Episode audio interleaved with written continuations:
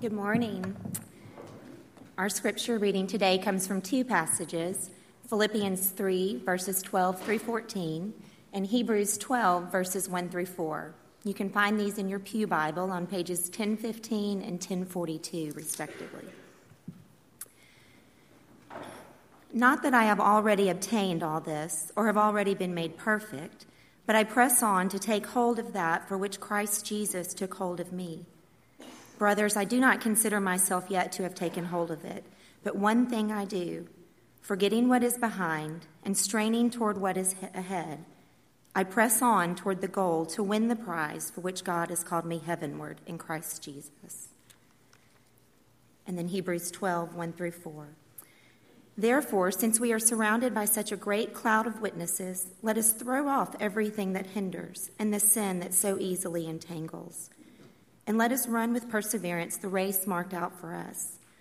Let us fix our eyes on Jesus, the author and perfecter of our faith, who for the joy set before him endured the cross, scorning its shame, and sat down at the right hand of the throne of God. Consider him who endured such opposition from sinful men, so that you will not grow weary and lose heart. In your struggle against sin, you have not yet resisted to the point of shedding your blood. This is the word of the Lord.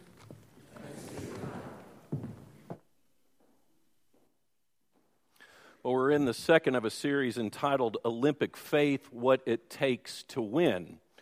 And we talk about this in anticipation of what we think is going to be the Rio Olympics. Let's continue to pray for that situation down there. We talked about that last week. And it's significant that we're, we have an image here this morning of being in the arena of faith. Did you know that this was an arena? Last Tuesday afternoon, Mary Jane and I were heading out uh, the front doors late afternoon from the church. It was raining outside, and not far from us was this guy, and we saw him from the back, and he had long hair, much longer than Stephen Ray's, and he was going along, and he seemed just really out of it. And he was wandering around, appeared to be aimlessly, and I was like, okay, who is this? What's he doing? What does he want? I honestly thought he was on something, I really did. I thought, okay, this is one of these cases we're going to have to deal with. I was like, can I help you?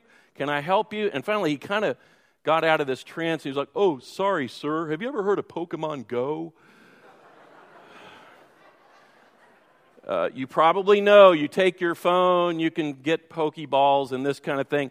Well, I was like, yeah, no, and I thought, well, let's somehow try to get him in the church house and everything. So I invited him in. We started talking. We walked into here he got all excited. He was like, dude, this is a Pokemon arena. This room is a Pokemon gym.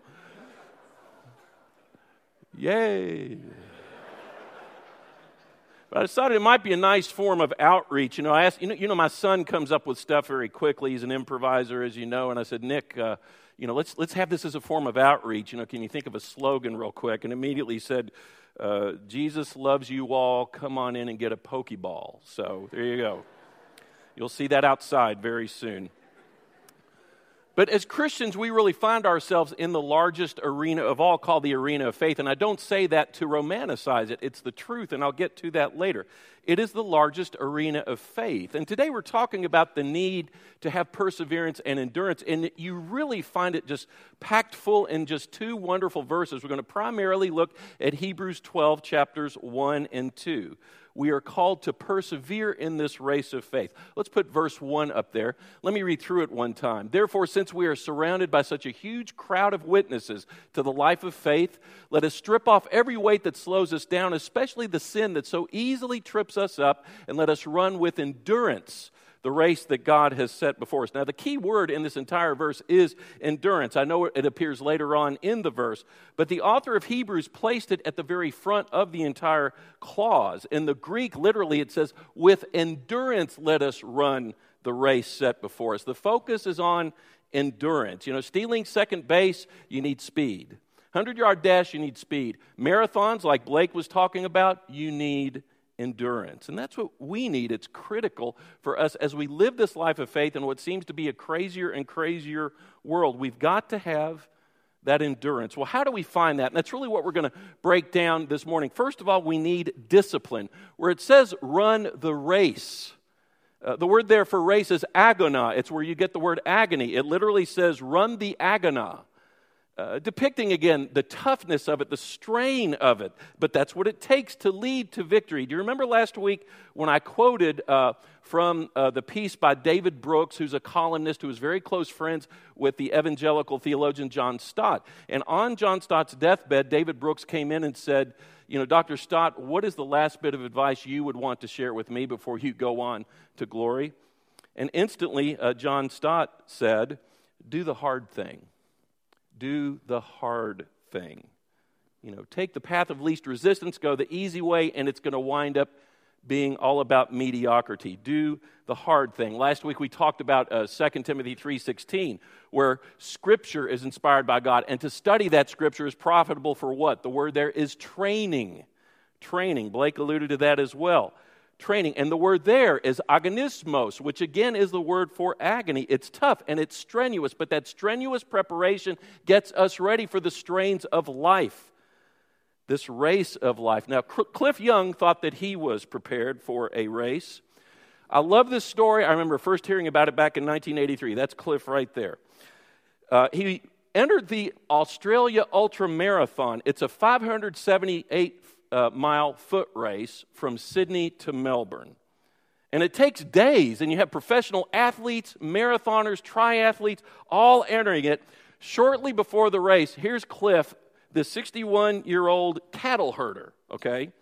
Cliff Young. And he, and he goes up to the registration table in overalls and galoshes over his work boots, and he registers for the race. And the people behind, the officials, thought it was a joke, and they started laughing. He said, No, I'm really serious. And that made them laugh even harder. He said, No, I really think I can do this. And they said, What makes you think you can beat all these young professional runners here? And he said, Well, I grew up on a farm and we couldn't afford uh, tractors and horses and we had cattle. So whenever the storms would roll in, I would have to go out and round up the cattle. In fact, there's a picture of him doing it right here. That's him doing it.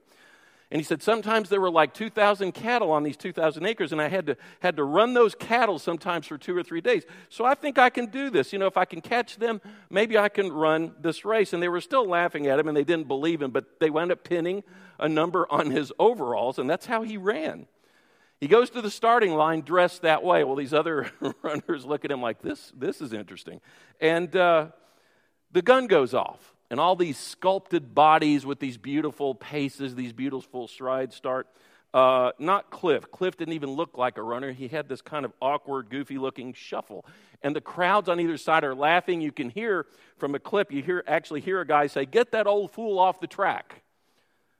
Five days, 14 hours, and four minutes later, at 1:25 in the morning, Cliff Young shuffled across the finish line of that 578 mile ultra marathon. He won it. Not by a nose, not by minutes, not even by an hour or two. The second place runner, this is true, second place runner was nine hours and 56 minutes behind. Almost 10 hours behind. New world record, he shattered the ultra marathon record. He became an instant hero in Australia. And up to then, when you ran in this marathon, you would usually run for around 17, 18 hours straight, and then you'd sleep for three or four hours. Cliff didn't know that. and he was used to being up with the cattle, trying to run the cattle, you know, so he shuffled his way to victory without ever sleeping. Five days, 14 hours, and four minutes at the age of 61. That's endurance. And later he said it was the discipline of training, the agona, as he chased after those cattle that made him win that race. So, running the race of faith does take discipline. If I were to ask you what part of your spiritual training is, is, flagging right now, is weak, and we talked about this last week. We focused a lot last week on Bible study and prayer every day. Do you do that every day for inspiration? You don't have to, do an in, intense critical study of the Bible, but just open it up to be inspired and guided by it. Maybe reading a psalm or a part of Philippians or something like that. We talked about that last week. But is that where you are flagging, or is it in your regular confession of your sins?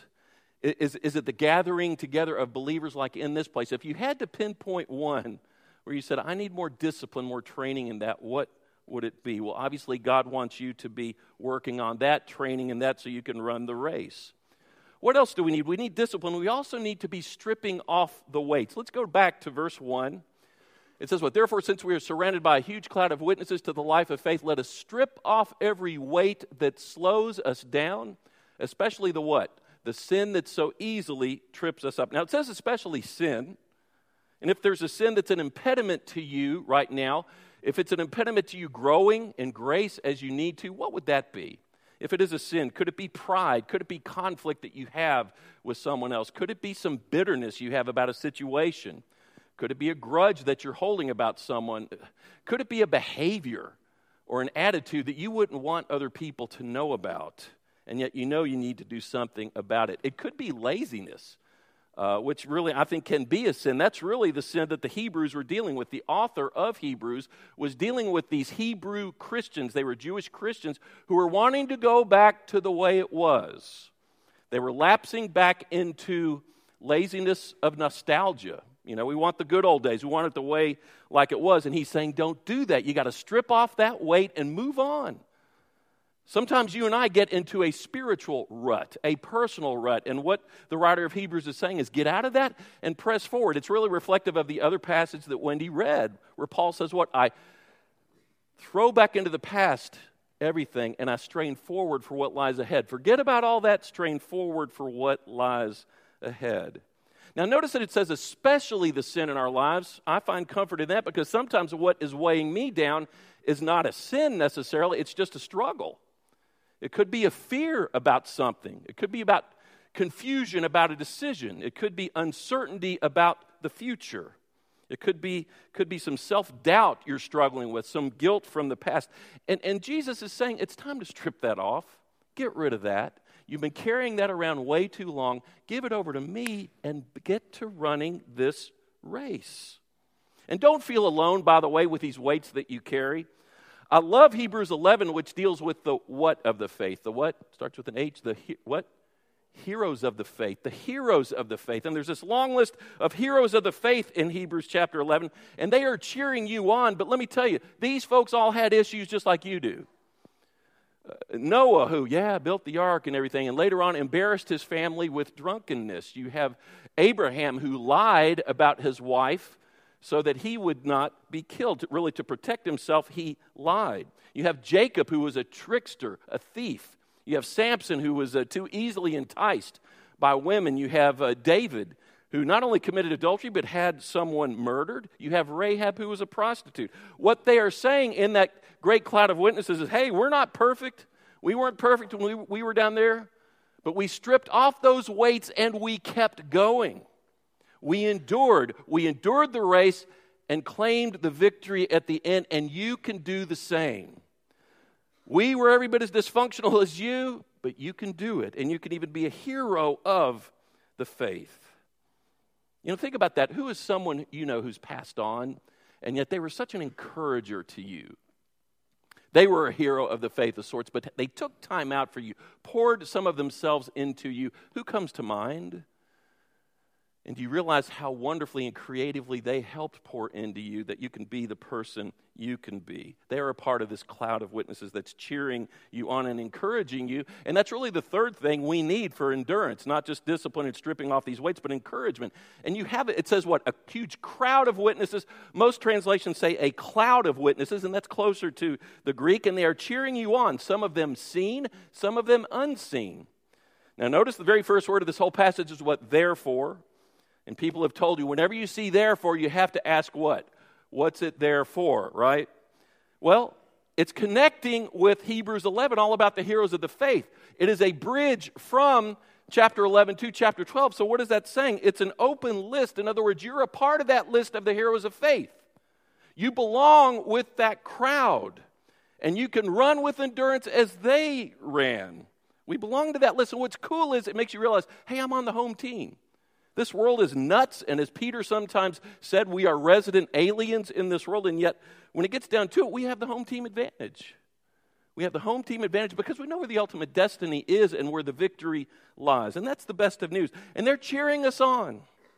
And they're doing it in the largest arena. Again, the arena of faith. Anybody know the largest stadium in the U.S.? It's Michigan Stadium, 108,000 or so. I know Don Sullivan, I don't know if he's, he doesn't, he doesn't like that. Neyland Stadium will add some more, I'm sure, so they can be the biggest again. Go back to the Circus Maximus, though, in ancient times, and this is a rendition of where it was at the time. It seated 150,000 people. Think about that 150,000. But we have the cloud of witnesses that eclipses this by so, so much. Some of you know what, I'm, what this is. Where is this? This next picture. Hodges Chapel, Samford University. You may have worshiped in there. How many of y'all have seen this before? You got the dome and yeah, oh, a lot of you. And you've got this picture of Jesus over here, and behind him, I don't know if you can see it, but you see all these faces behind him and his hands, and that's the cloud of witnesses. You see the, the clouds there. And then it goes on down in certain tiers, really, and it gets on down to some of the great leaders of the church through the years, like uh, Martin Luther and Lottie Moon and Augustine and Athanasius and others. It's a wonderful, wonderful piece. But when you look at the, the word for cloud in Hebrews chapter 12, verse 1, it's nephos. It's used only there in the entire New Testament. And it's a depiction, really, of a horizon filling cloud. Let's look at this one. This was the best I could find because that really kind of is a horizon filling cloud. It keeps going up and up and up. It's a high cloud that rises. And I like to think about that because that cloud of witnesses, it's like in the first row there, you might see the heroes of the faith in Hebrews 11. And then next tier up, you might see uh, uh, people whom you knew, whom I asked you about a moment ago, who were your personal heroes of the faith. And then you might see some of the apostolic fathers, and then some of the post apostolic fathers. And then you might see some of the church fathers. Then later on, you might see some of the great evangelists through the years and some of the martyrs through the years, and, and ultimately people all the way up until now who are all cheering you on, encouraging you to be the best runner you can be in this race called life. And it says a cloud of witnesses. That's martis in the Greek. That's where you get the word martyr, but it means those who testify for us. They encourage us. Tertullian wrote his book, uh, Ad Martyritum, and it's the book entitled On the Martyrs. And he wrote about the martyrs, and he talked about when Christians were dragged into the Colosseum to be put to death, whether by, by being burned alive or by wild animals or by the sword, whatever it might be.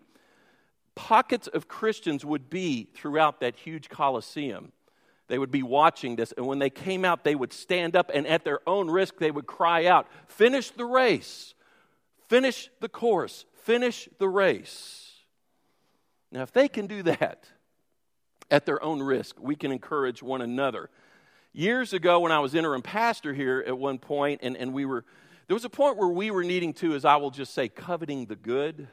We need to covet the good in each other that we see and encourage that in one another. Covet the good of this church as a whole. We need to be doing that. That's exactly what the writer of Hebrews is telling us to do. That will give us more endurance and perseverance as we press on. So we need discipline in the stripping of weights away that weigh us down and encouragement. And we also need to fix our eyes. Let's go to the next verse. These are two rich verses Hebrews 12, 2. We do this by keeping our eyes on Jesus, the champion who initiates and perfects our faith. Because of the joy awaiting him, he endured the cross, disregarding its shame. Now he is seated in the place of honor beside God's throne.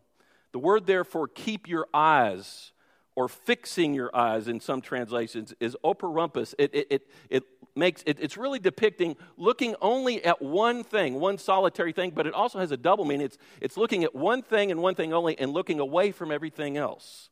That's really what it's talking about. Uh, my nephew, Milam, is, Deanna, how many years old now? 14, thank you. Uh, earlier this summer, he was in Atlanta. He went to point guard camp. He's a really good basketball player, so he went to point guard camp. And I asked him recently, we were down on the coast together on vacation. I said, Well, what did you learn that week for point guard camp, basketball camp? And he said, I learned that when I'm, when I'm bringing the ball down, when, I'm, when the ball is inbounded to me and I'm bringing the ball down, do you know where you're supposed to look? Does anybody know? You look at the rim. I didn't know that. He said, You look at the rim down the way. That's what you do. That's the way Bobby Hurley did it. That's the way Nate Archibald did it. All these great point guards. He said, That's what you do. You look at the rim. He said, Because when you do that, you can see the big picture and you can manage the big picture and you can see how it could turn out best. And I thought, How fascinating. You just look at the rim, you can read the court. And I think, you know, keep your eyes fixed on Jesus. When we do that, we can see the big picture and hopefully we can trust the big picture. Uh, Blake and I went over to Truvine the other day, hung out with Ralph, had a great time, Ralph Garth. And uh, we ran into Tall Paul. How many of y'all know Tall Paul? Paul is great. Paul works over there a lot. He's, he's a recovering addict, like so many people who are in Ralph's church. And he was so cool and so excited because he starts a new job tomorrow, and he had been out of work for a while. Paul is about how tall is he, y'all? Six seven, six eight. What is it? Six nine. Yeah, I believe it. I believe it. Uh, does he? He's taller than your husband, isn't he? Wow. Yeah. That, how often does that happen? Okay. Uh, and I remember he brought me into the baptistry of the sanctuary there that they're hoping to worship in real soon because it's getting repaired and everything. And he had cleaned out the baptistry and all. He was really proud of that. So here we are standing in the baptistry, you know. I don't think people could see me out there, they could, they could see him. And, uh, but he was telling, man, I tell you, Pastor Barnett, he said, you know, I learned, and he's got these huge hands. I learned if I just take my hands and put them in his hands, in his, just take my hands and put them in his hands, you don't have to worry. It's going to work out. You know, seek ye first the kingdom of God, Brother Jim. And I mean, he started preaching. I was like, I'm with you. I'm, amen. You know, and he just kept going. Put, putting my hands in his, fixing my eyes on him. You know, and, and, and, and we're called to fix our eyes on Jesus, no one else, whether it's a good person or a bad person, nothing else, whether it's good or bad. You know, during the transfiguration in the gospel account, where the disciples were watching this incredible glowing light, where Jesus was there, and then Elijah and Moses appeared. The end of the story is what? Elijah and Moses go away, these two rock stars of the Old Testament. And what does God say to the disciples? Do you remember? This is my son. Listen to him. These other two did great things, but this is my son. Listen to him. We need to keep our eyes fixed on Jesus. Now, let me say, that sounds really cool. Keep your eyes fixed on Jesus. But I mean that in a way that we don't idealize that or romanticize it, but we do that in difficult, stressful, hurtful situations where we have to make certain decisions to do it the way Jesus would have it done. And I think that is critical these days in this world where right now there's a lot of crazy stuff going on. Uh, and when we think, we, we prayed about the shootings in, in Dallas the other uh, Sunday. And I want to show you a clip. This, this was uh, not long at all after the shootings in Dallas. And a Black Lives Matter uh, group uh, got together to, to do a protest. And lo and behold, they saw some counter protesters across the street. And what happens? And what would Jesus do? Can we show that clip? Too black, too strong. Too black, too strong. Too black, too strong. Too black, too strong.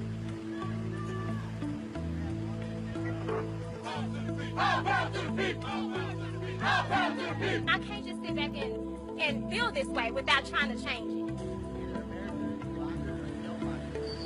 Yeah, the Black Lives Matter and stuff. We all matter. We.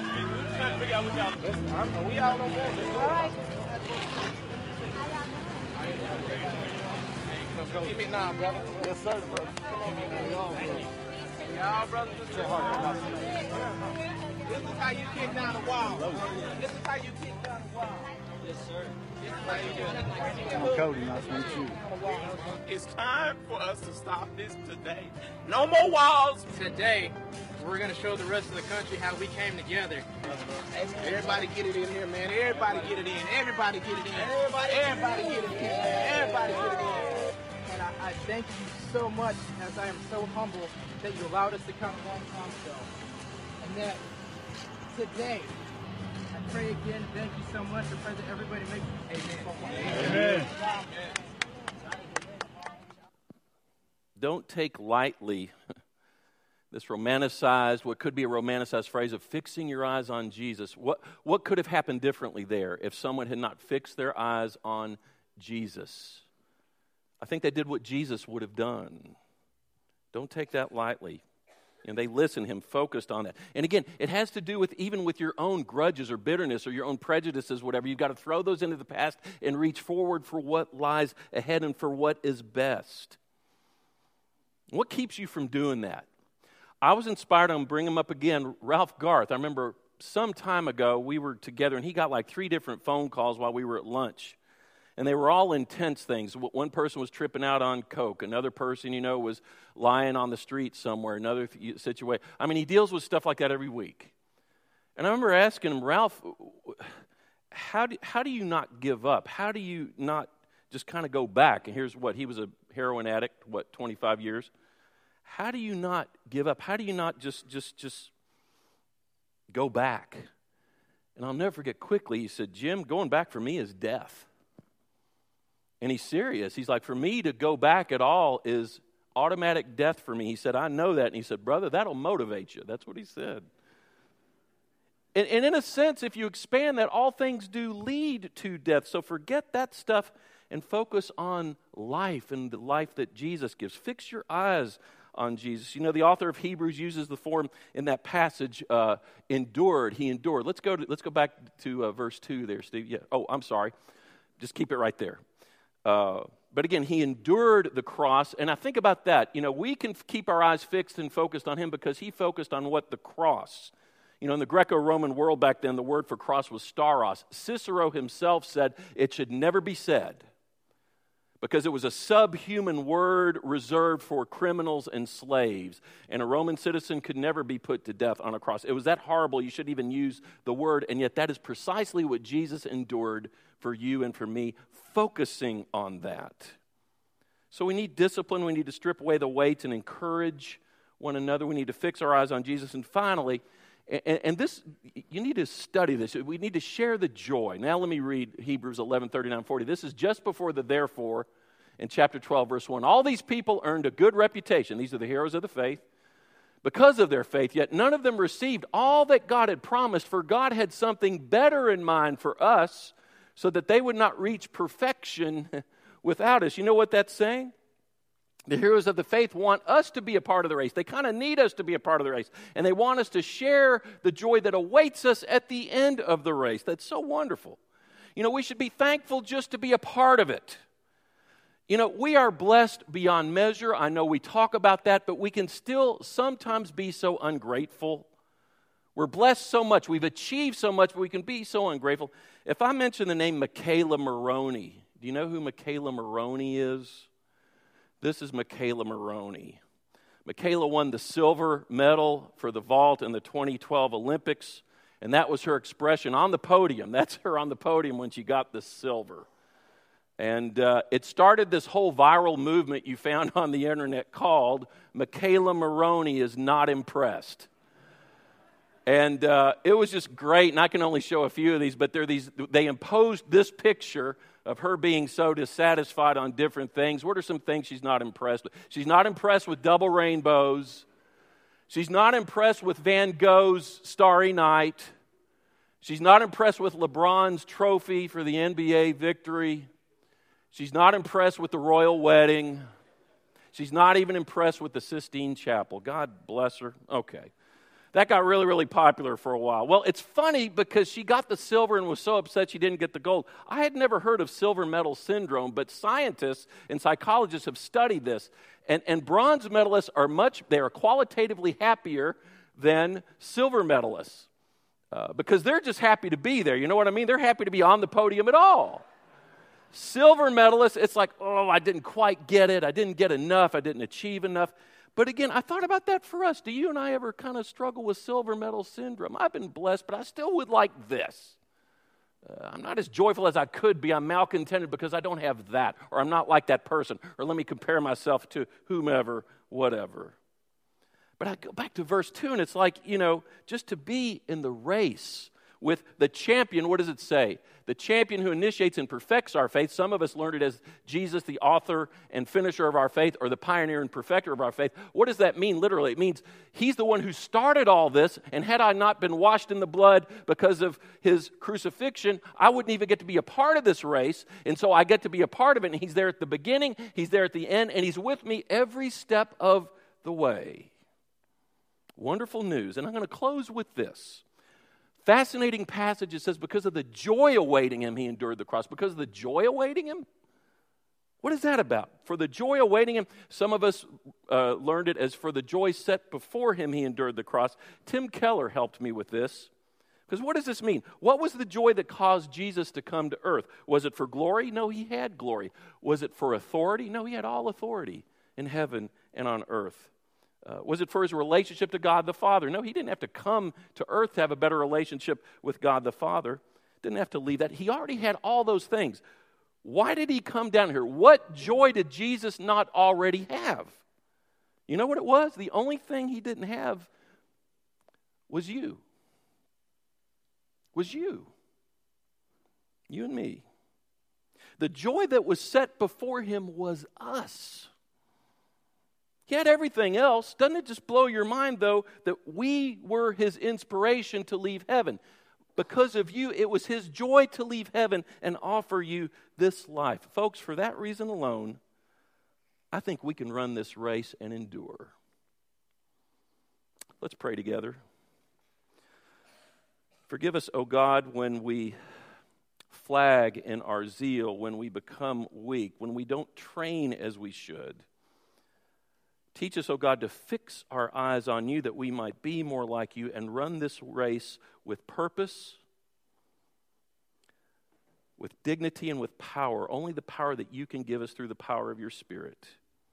So be with us as we commit ourselves to doing this all the more this day. We pray these things in your name. Amen.